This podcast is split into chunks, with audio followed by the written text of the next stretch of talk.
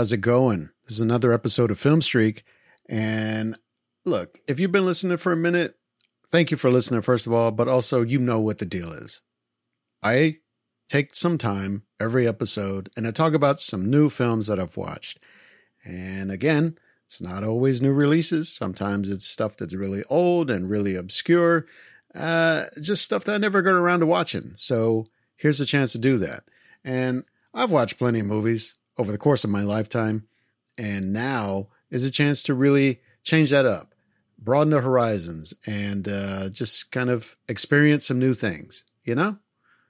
So, look, if you're new to Film Streak, if this is the first time you're hearing it, hey, thanks for checking it out. And go to filmstreak.com. You can find other episodes there. You can subscribe using things like Apple Podcasts and Spotify and all those things or you can even just sign up and get new episodes directly to your inbox. Just I just get all in your email. But that's all I send you. No spam, no junk. I just send you a new episode whenever they come out, which is usually every week. I've been doing pretty good about that. So, yay, pat on my back, right? In the meantime, I want to follow up with uh, with what I've been doing the last couple of episodes and talk about some more Oscar nominated films. And uh, we're not going for just best film or best director. I'm just kind of hitting different categories, different nominees. And these are just films that, for one reason or another, they just look interesting. And so, with that in mind, I've already talked about several in the last couple of episodes. We're going to follow up with another batch here, and then we're going to just kind of call it quits on the Oscars for this year. There are plenty of other better films that are probably out there that didn't get recognized. And sometimes that's a shame. There's some films that did come out last year that I really want to see still. And uh, I, I'd like to think just on face value that they must have gotten recognized at some point, but they didn't. And so we'll get to those later. Uh, for now, I'm just looking at what is getting at least Oscar and award attention and uh, we'll see what happens. You know, some of these films, I, I don't necessarily like them all. I don't even necessarily think that they're worthy of awards, but there are components and there are parts of them that I do like, and I at least want to talk about that and maybe break that down some for you. So, with that said, let's get right into it. Okay, Film Streak 216 EO.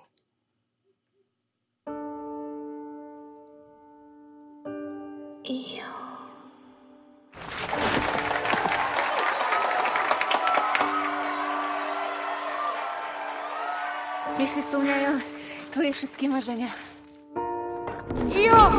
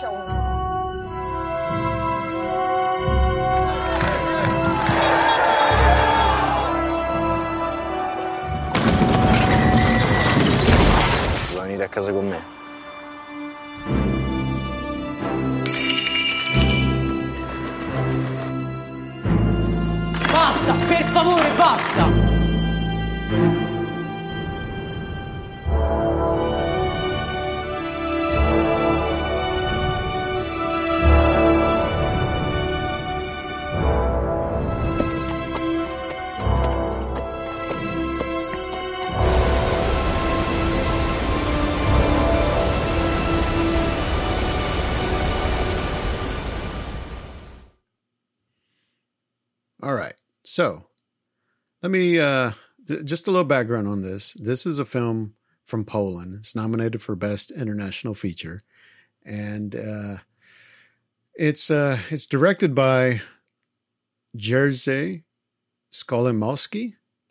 Um I'm doing my best, okay? I'm not familiar with Polish necessarily, but that's that's the best I can do. Sorry, guy.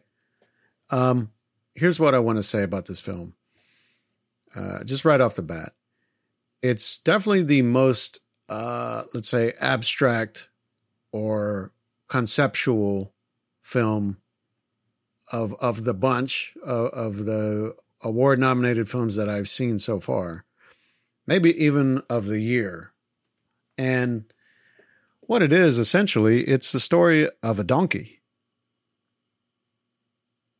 The donkey's the main character. The donkey has all the scenes.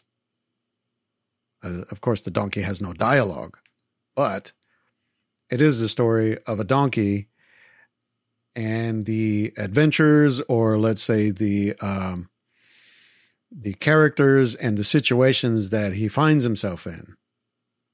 And you know, as a concept, I think that's pretty intriguing. I think it's uh, it's certainly a novel way to tell a story about a, a different perspective on mankind and the way man treats animals and the way man treats other men.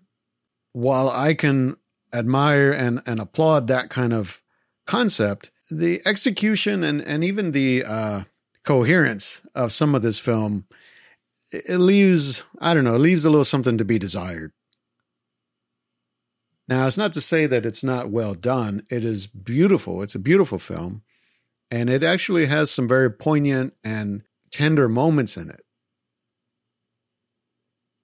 And as we follow EO as he goes from his life in a circus and being eventually the subject of, uh, I don't know, animal rights activists, he's taken away from that environment. And then he's basically, through a series of events, he finds himself kind of roaming the countryside he finds himself as part of a, a, a horse ranch where he sees how the horses are treated so carefully and lovingly. And it's not the treatment that he gets.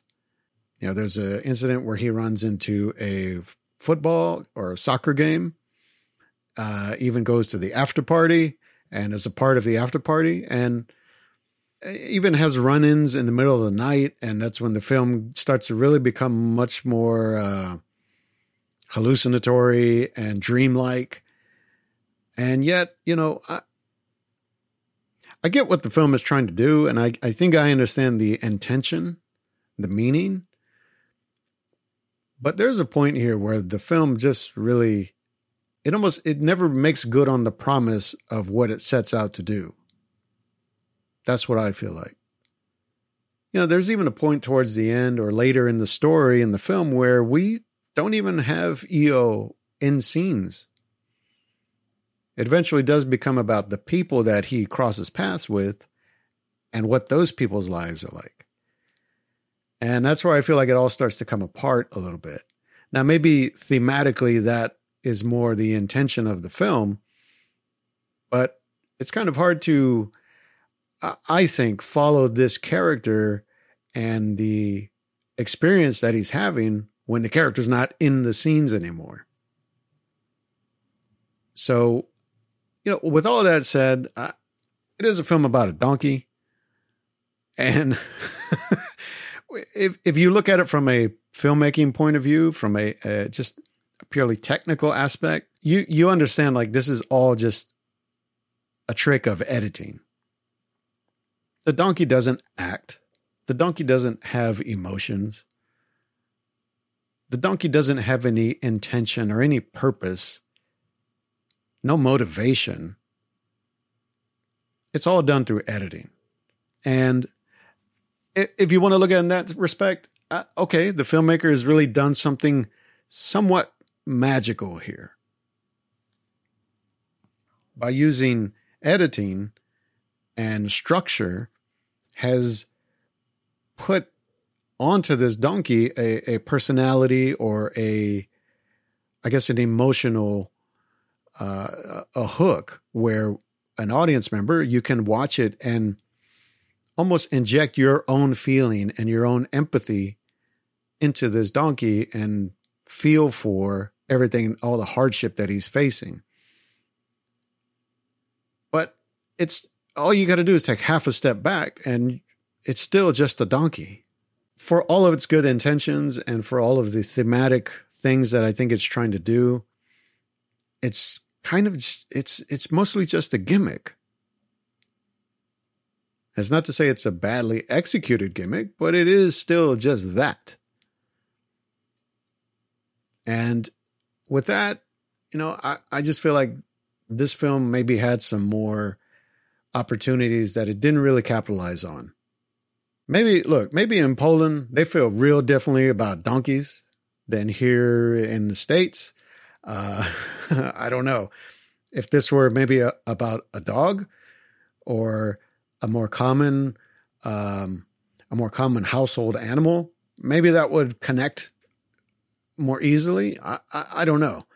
Uh, I just had kind of a hard time following and really being truly engaged with a donkey that literally shows no emotion or self awareness or or any kind of motivation for what is happening. So, with that in mind, I guess see it if you're really into something that's so high concept. Um, but otherwise, if you're looking for something that's actually really emotionally engaging, I, I don't think this is it. I, I just can't really, I can't get there with it. And, you know, look, it's being recognized as a, as an effort from Poland for best international film. So I appreciate that. Um, I just don't know that this would have been my pick for this category necessarily. So, uh, you, look, if you want to check it out for yourself, uh, I'm sure you can probably find it streaming somewhere to rent it. Uh, Criterion Channel is currently it's streaming there, so you can always check it out there if you subscribe to that. Um, and in the meantime, I, I think it might be okay if you just didn't happen to catch this one. I think you'll be all right. So, with that in mind, I guess we got to keep it going. Got to keep it moving. Next up on Film Streak, number 217, Argentina, 1985. La historia no la hicieron tipo como yo. Entonces, ¿qué hacemos? Hay que armar un equipo cuanto antes. Tenemos cinco meses para presentar prueba irrefutable contra nueve comandantes. A mí me torturaron, a mí me secuestraron. Vamos a darles a los militares lo que ellos no les dieron a sus víctimas. Un juicio justo. ¿Usted cree que va a ganar ese juicio? ¿Usted cree que las juntas hicieron lo correcto? ¿Es cierto que recibieron amenazas? Yo prefiero no darle mucha trascendencia a eso. Acá se trata de lo que el país necesita: respeto y justicia. Esta es nuestra oportunidad. Quizás sea la última.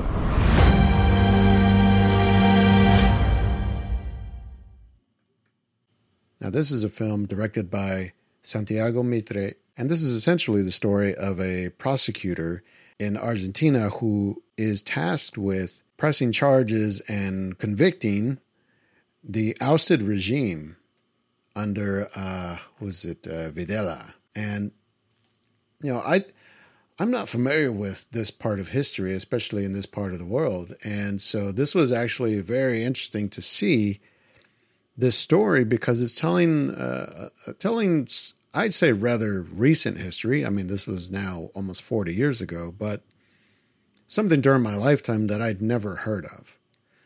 And so, look, I mean, if this is a story about a change in the government, a, a newfound democracy in this part of the world, this is important to understand the fallout of it, right? I think that's the important part of this film. That's what it's trying to convey is that things don't just change overnight.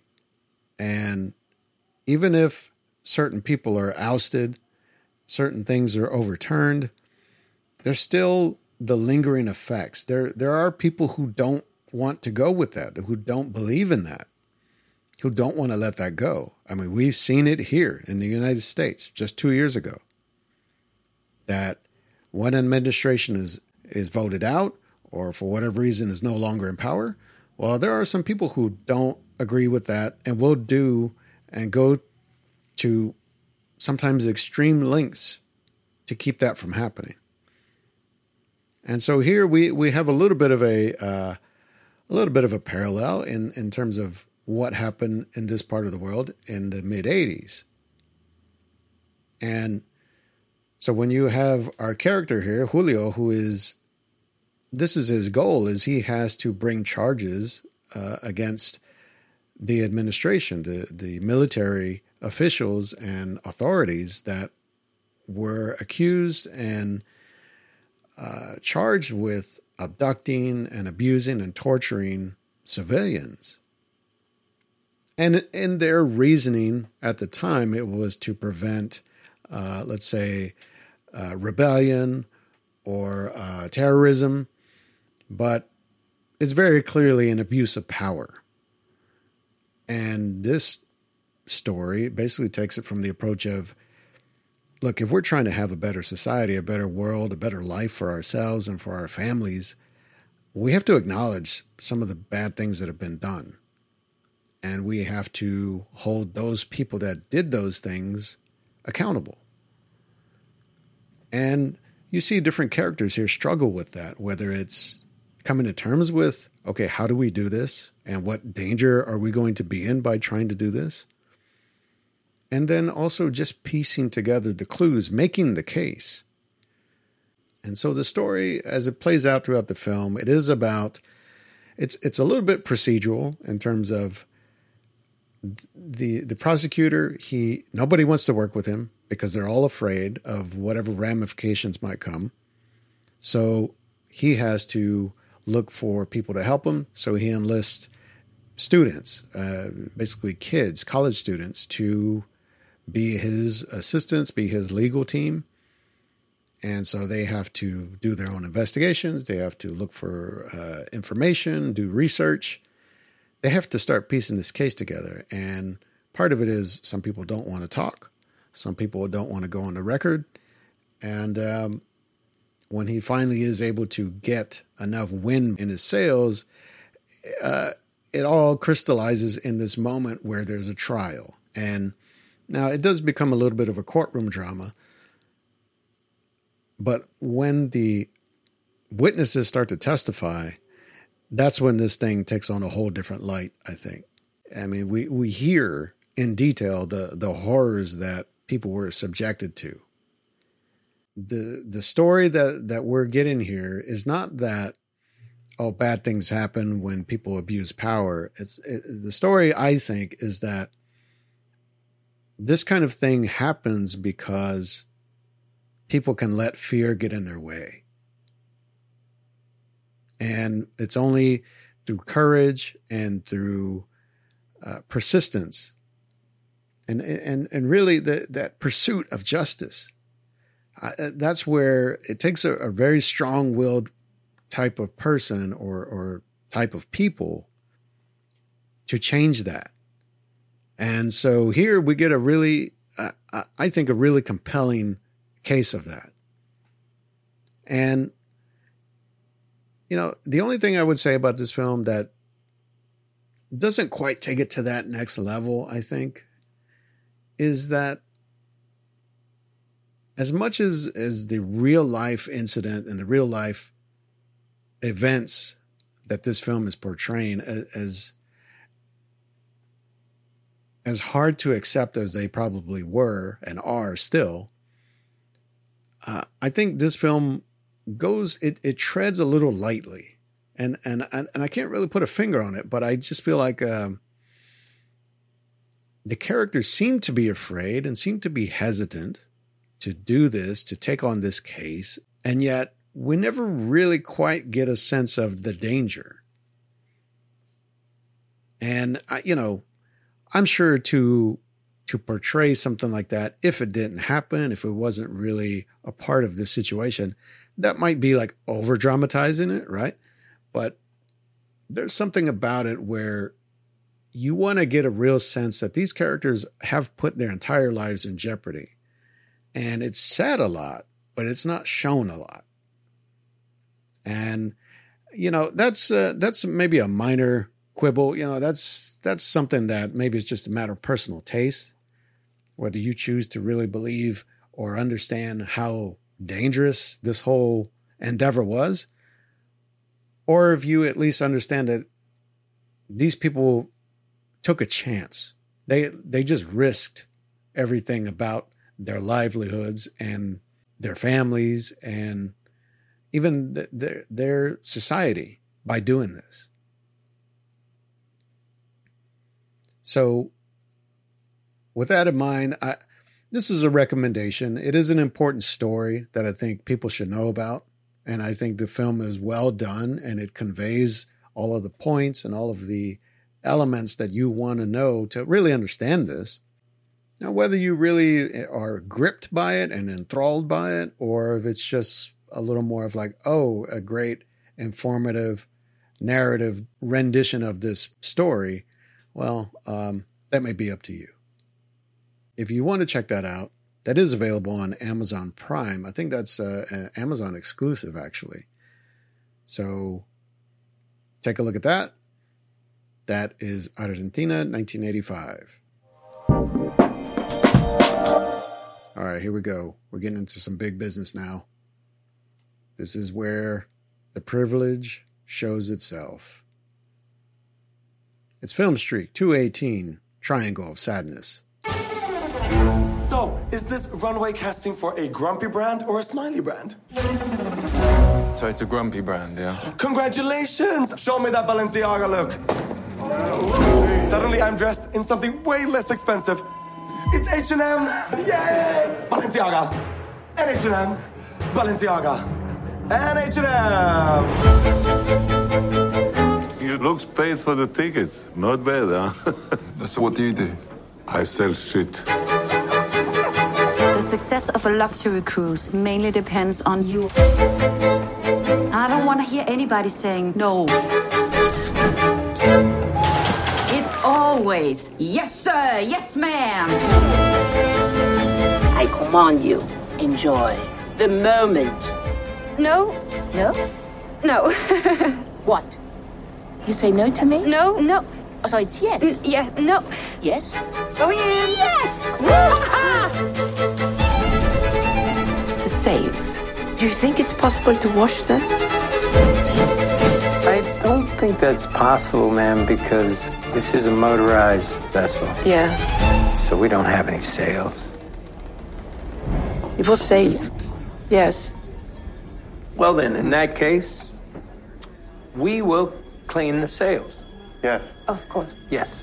What the world needs now is love, sweet love. It's the only To love. That To there's love. just too little love.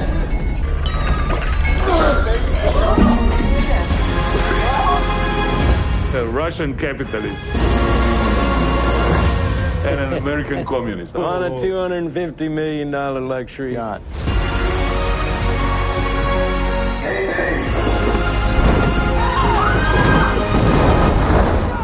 The ship is going under. What the world needs now is love, sweet love. No, not just the song, but for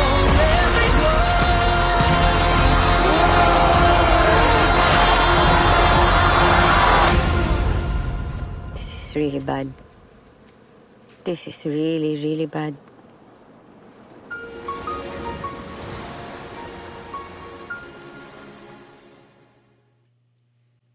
All right. So, look, um, if you haven't heard of this film by now, uh, this is from writer and director Ruben Ostlund, and uh, this is a wild film. And I mean, it takes pokes and jabs at everybody. It's certainly the most polished and most. Um, it's it's got the sharpest blade on it, and it cuts deep. And look, this is a film that is about the lives of the privileged and how, when the tables get turned, uh, maybe the less privileged, they have opportunities to take over and show them what it's all about. So the film starts with a young couple, Carl and Yaya. They are essentially young models that are uh, they're not exactly high society, but they roll in those circles. And while Yaya seems to have more success with it, being on the runway and being much more fashionable and uh, kind of going for the Instagram influencer business, uh, Carl is a little more grounded, a little more down to earth, maybe even a little more broke. And so he's he's feeling the struggle a little more, right? He's a little more of our uh, way into the film as an audience. So when we see the way that they deal with each other, the way they almost manipulate each other, and yet Carl seems to really eventually just always go along with things. Uh, part of it is maybe a, even a, a commentary on how, you know, I talked about this in a previous episode. I think it was about the menu, which actually is a pretty similar type of film, where in certain situations, if you are not prepared or if you're not uh, if you're not strong enough or capable enough, when something comes your way that is a curveball, whether it's uh, some sort of uh, violence or some sort of adversity, some sort of struggle, there's a very high possibility that uh, that uh, you'll just go along with it. You won't know what to do, even if you have a better frame of mind to to to make a good decision. If you're caught in the moment, unaware, eh, you might just go with whatever happens. And here in this film, there is a little bit of that. Actually, there's a lot of that. Uh, because even though we see Carl and Yaya kind of making their way through uh, the fashion world at the beginning of the film, there is a point where they are are basically given tickets, if I remember right. They're given tickets to get on this yacht on this cruise, and there they see that they're way out of the league. The other people on the boat are much more uh, wealthy and much more privileged and spoiled. And while they probably have better sense than to act the way these people do, they kind of go along with it. They kind of go for the ride. And it's only after a, a nightmarish dinner where everybody, almost everybody, gets entirely sick from the food or seasickness. I can't tell which. Maybe it's all of the above. Then the, the ship ends up being attacked by pirates, and then the ship goes down. And then only a few survivors are left, and they end up on an island. And they, they're hungry, they're lost, they don't know how to survive. And the one person who does manage to make some kind of hay out of it is Abigail, who is, uh, if I remember right, she's like uh, a, a, toilet cleaner or, or something on the boat, some menial job that nobody pays attention to. Well, all of a sudden here, because she's resourceful, because she's hardy, because she's strong, she's the one that figures it out. She makes the fire. She hunts and cooks the food. And it really turns the table. And now we see these privileged, wealthy, spoiled people become little children who have to depend on this woman that they look down on. And now you could say all of these different scenarios, maybe these are what form the triangle of sadness, right? The fact that these people whether they're in the world of fashion or they're cruising on a yacht or they're shipwrecked on an island somewhere, the fact that they all just can't seem to survive on their own, I guess maybe that's the triangle of sadness. Am I reading that right? I mean, that's what it feels like to me. And so when you see someone rise up and take over and really, really change the dynamic. Uh, I, I mean, I think that's maybe that's the overall theme here is be careful. You know, you got money, cool. You got resources, cool. You got power, cool. But what happens the day that that all goes away? And not only what happens, but what happens the day that that is possibly going to come back. When Abigail sees a, a, a moment where she may suddenly lose her newfound power, what does she do? What is she going to do? And what can she get away with? You know, maybe that's part of it. Is is power is corrupting, and uh, and nobody's immune to it. And look, I mean, for all of those kind of big idea, you know, heady concepts, uh, this film is still pretty hilarious. But it's it's a real dark, biting humor. If if you're not really down for that kind of comedy, let's say, you might find that this is just really off-putting, or it maybe doesn't even make sense, you know. But uh, oh, it's a good time. It's a good time laughing at these rich people uh, just totally taking a stiff one, you know? So it's a recommendation for me. If you're familiar with any of Ruben Ostlund's work, uh, Force Majeure, I remember seeing that a long time ago and thinking this is a really unique story and an approach to this kind of film uh, with these kinds of characters. Uh, the Square is one that I, I still have on my list. I'm going to get to it. Um, but I understand that that is maybe a similar vibe, kind of poking fun at uh, uh, society uh, or high society and the overprivileged and overcultured uh, among us. So I, I, look forward to that. But in the meantime, look, this is definitely a, a pretty strong film um, in in several ways. So I recommend this one for sure. Uh, I think this is currently available on Hulu. Uh, you might be able to rent it uh, streaming everywhere else. But uh, but check this one out for sure. That's Triangle of Sadness. All right, so one more for this episode. This is one that I'm really excited about, and you know what? Let's just get to it. Film Streak 219, The Fabelmans. Once there was a way. Most of my movies have been a reflection of things that happened to me.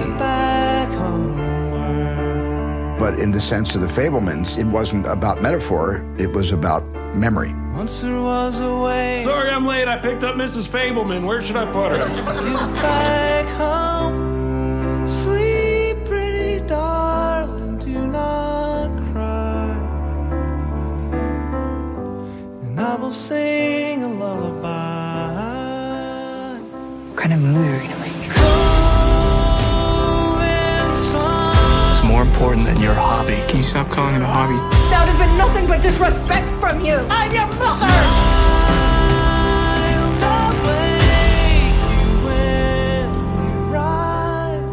I don't know what else to do. Can you help me?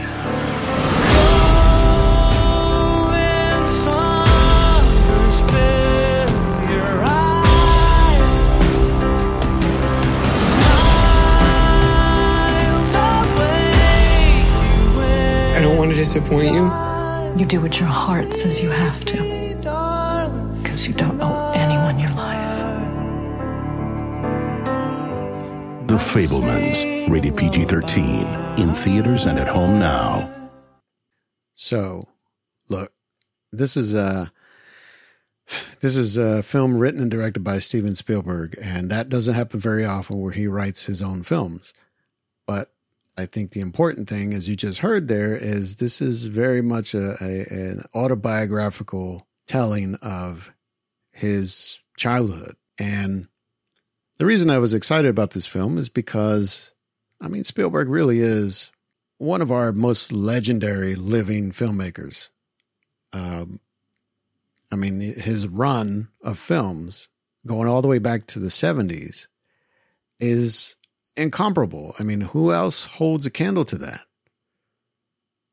And not only in terms of box office, but even in terms of range and the subject matter that he's that he's told stories about. You know, you could say E.T. and and aliens, or uh, you could say Raiders of the Lost Ark and you know serial adventures, or you could say Schindler's List and uh, Holocaust and so many of those things. They're almost synonymous. You say Jurassic Park, what do you think? Dinosaurs. There's so many films that he's made that have become almost placeholders for the real thing that they are about. And to me, that's up there. That's that's the Mount Olympus. You, know, you can make art that is that not only that popular and lasting, you know, it, it stands the test of time, but it's also so well done, so well crafted. That's pretty unusual in my book. And so here to see Steven Spielberg really look inward and take on a story about himself and his childhood. That's where I feel like that's the Achilles heel here. That's the thing that could either make this thing work or make this thing just come apart. And it's a gamble, it's a risk. I mean, with any filmmaker, uh, you know, anything that uh, any creative person really, anytime you make something, you put a little bit of yourself into it, right? A little bit of your imagination, a little bit of your heart, and you want it to be appreciated, you want it to be acknowledged, and you want it to be understood on some level. And for Steven Spielberg to make a film like this, when so many of his films have hit and hit so big, uh, this is really um, it's a big swing in in a strange way. Like this is maybe one of his biggest swings ever. So with all that in mind, I was very interested and excited to see what this film was going to be. And you know, I don't I I can't necessarily relate to this time in history or this way of life. You know, I was never a I was never a young Jewish boy living in Arizona in the 60s. I didn't understand what that was really like, but I still understood some of the dreams and some of the adversity that he was faced with as a young boy, as a young man. You know, my parents were divorced when I was very young, much younger than Sammy in this story. But but Sammy here really goes through a lot of emotional struggle that isn't so much on the surface, but it is there. And and as someone who has gone through a similar type of uh, uh, family dynamic, I can see that. And I think uh, even in Spielberg's films, I've recognized those elements that some of his stories, when there were families and the focus was on the children, the parents seemed to be a little bit in the background only because the the children, the the young characters, they were almost uh, confused and maybe even oblivious to the things that adults have to go through. And you know that's maybe just maybe Spielberg's way of telling the stories that he's told by focusing on that point of view versus the adult point of view, the adult side of the equation. And there are some films where you can see that adults really have hard times and they are troubled and they struggle. I mean, even something like Jurassic Park. The kids are the way into the film. As much as we start with the adult characters, the adults really seem at odds with the whole thing the whole time. The kids are the ones that are into it and they're excited and they're confused and they're scared and they're all a part of the adventure. The adults are the ones that are sometimes conflicted about it and uh, they, they don't necessarily know how to handle themselves. And that's always been my read on it, at least. And so I feel like that is part of Spielberg's uh, overall sensibility. Here, same thing. I mean, really, I, I think this is at least, this is pointing us back to the source, right? This is pointing us back to how it all began.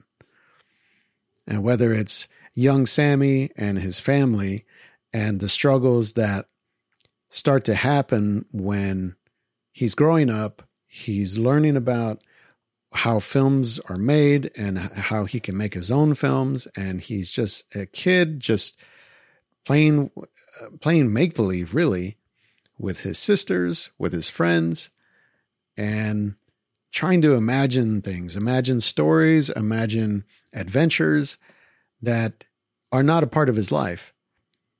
And yet, in the background, we see the adults. There's something else going on. His parents, their friends, their family.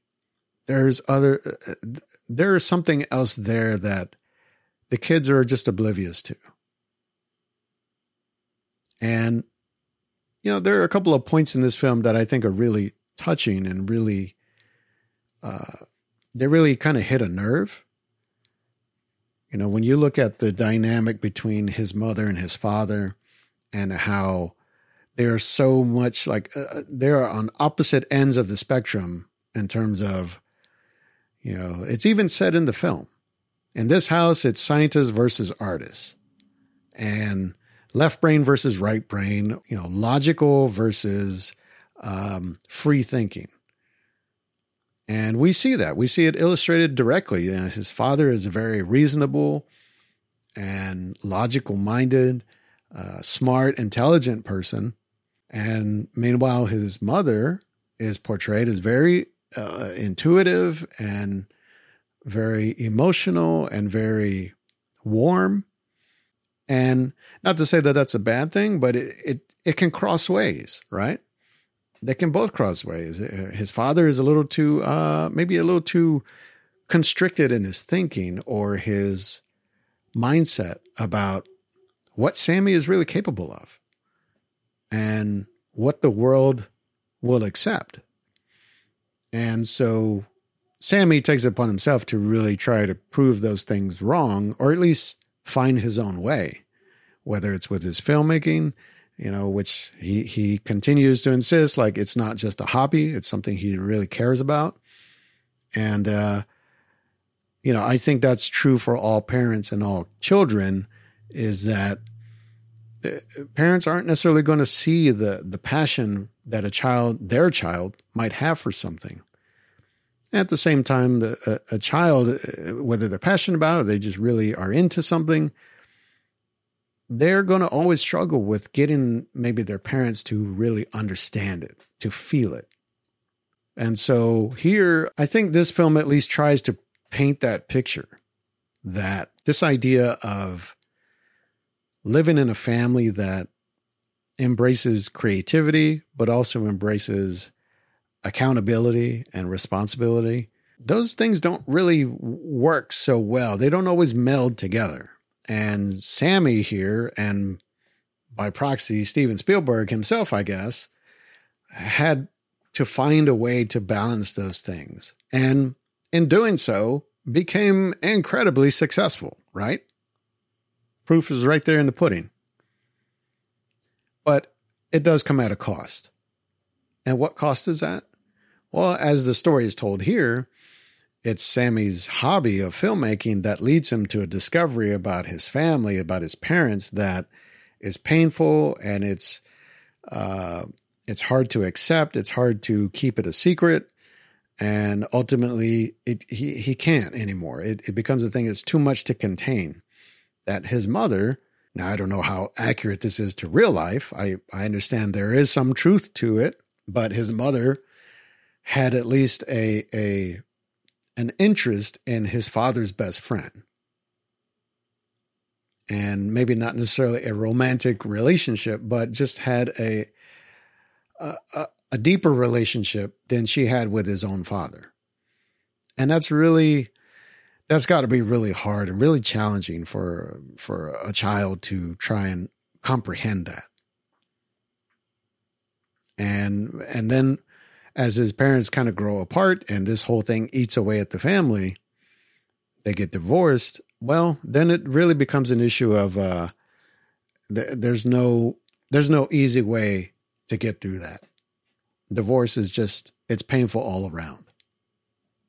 And so, if there's anything I have about this film that really kind of takes me out of the film, is that in the earlier scenes, I, mean, I would even say really like the first half of the movie, as we're introduced to the family and as we're introduced to young Sammy and his first kind of run in with film and going to the movies and learning about cameras and stuff. You know, that whole part of his life that's portrayed here everything about it just feels so uh, kind of artificial. It just feels fake. And part of me thinks that must be intentional that maybe this is Spielberg using his own rose-colored glasses to conjure up these these visions of his childhood. You know, very um, very lighthearted, or at least seemingly lighthearted, but still artificial. Like there's something empty about it. And I don't know if that's on purpose or not. I feel like it must be because a filmmaker like Spielberg, I, I just can't see him missing shots like this. This has got to be on purpose. But yet at the same time, it's just enough to take me out of some scenes and some moments where I just, these people don't feel like real people. They feel like what they call like automatons or something. The acting feels fake. The dialogue feels fake. Even some of the the camera work and the lighting just feels too movie like, too polished. And if the whole film were like that, I would say, oh, we have a problem here. This film is really, uh, this film is just really not working. But as the film goes on, things do change. As Sammy grows up and we see him older and getting into high school and how he's really not just continuing filmmaking, but he's learning things about him, about himself, about his family, about people that he goes to school with and confronting things like racism and girls and trying to find a way to fit in. Uh, I think that's where we see the Spielberg that I think we're all more familiar with, where he starts to come out, where we see someone who's willing to kind of go there and show us that life isn't all uh, you know puppy dogs and rainbows. Uh, it, it does have edge to it, and it does have pain in it. And uh, here's where here's where I would really come back and say now, I think the cast, the young cast in this film, are just are are hitting on all cylinders. I mean, there's no none of the kids in this film feel on inauthentic. Even young Sammy, I think he's very kind of wide eyed and open and just like a child should be. And older Sammy, played by Gabriel LaBelle, he's um he's much more thoughtful and at least sincere and earnest about what he's trying to do. And so that I can appreciate. I mean, I really feel like the young cast in this film does better work than all the adults. I mean, I think I think Judd Hirsch is nominated for best supporting actor for this, and he's only in really one part of the film. Seth Rogen uh, is in maybe the first half of the film, but even then, it feels like a guy playing a Seth Rogen like character. It doesn't really feel like him. And Paul Dano, I think Paul Dano still turns in his, I don't want to say typical, but his uh, signature, understated, natural performance, even though there are moments where it feels a little too like Fathers Knows Best or whatever that show was from the 60s. I don't know. Michelle Williams probably has the most work to do here. And the depths that her character has to go through by hiding the secret and dealing with the the fallout of it and and maybe even just struggling to understand how this is affecting her family. I think that's maybe the the best adult performance in this film. Even more than that, even more than performances and the writing and the directing. I, I like that this film is at least asking some pretty big, some pretty important questions. I mean, if you really stop and, and think about it, it's not just about a kid who likes films and wants to grow up to be a filmmaker one day and his family's got all kinds of weird problems.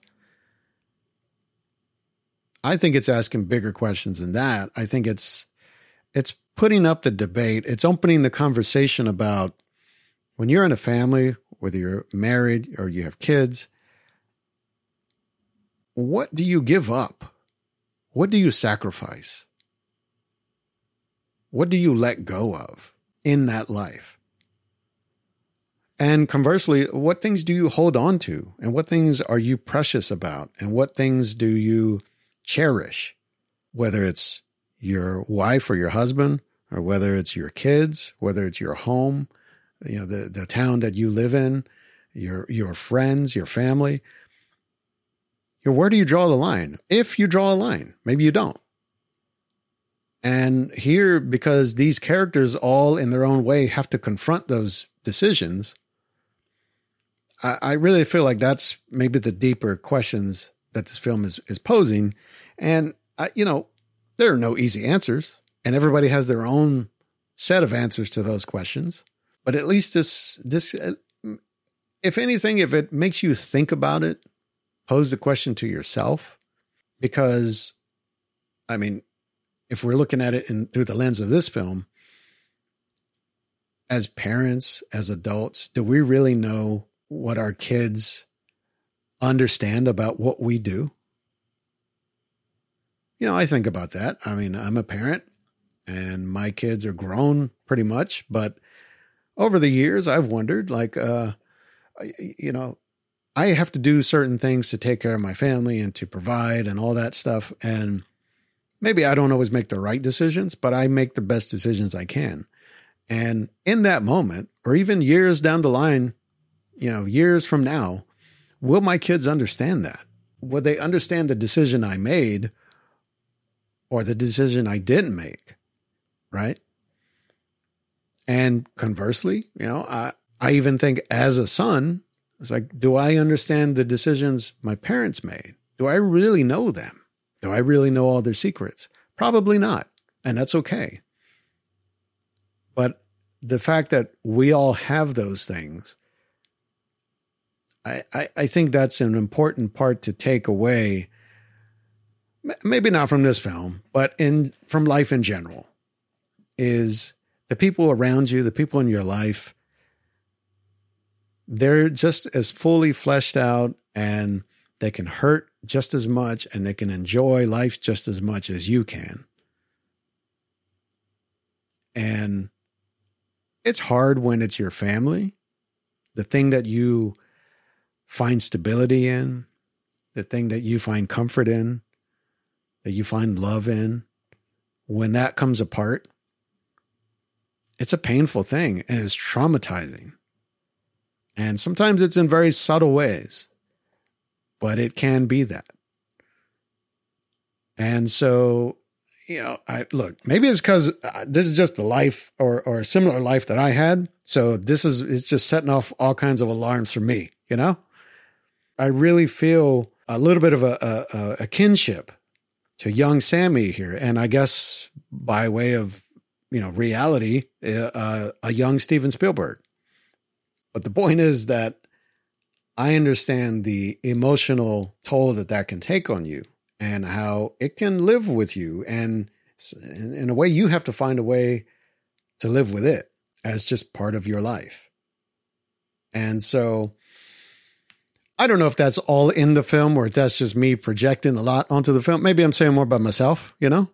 But at least on those terms, I can appreciate the intention here. I don't know that the film is perfect. I don't think I would say that really. It's not the strongest Spielberg film I've seen in a while, but it does have some important thematic, emotional notes that I really related to.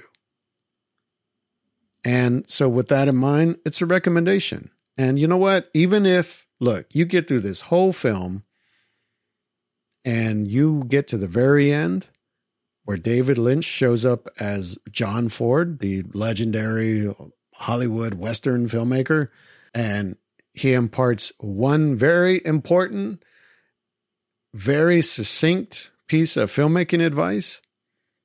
And then you see it actually used to effect. It might just be worth it. So, with that in mind, it's a recommendation, okay? That's the Fabelmans. All right. So, look, that was a great episode. I think I've got my fill of Oscar nominated films for this year. Uh, I'll be looking at some more films coming up soon that uh, maybe should have gotten some recognition, maybe should have gotten some award nominations.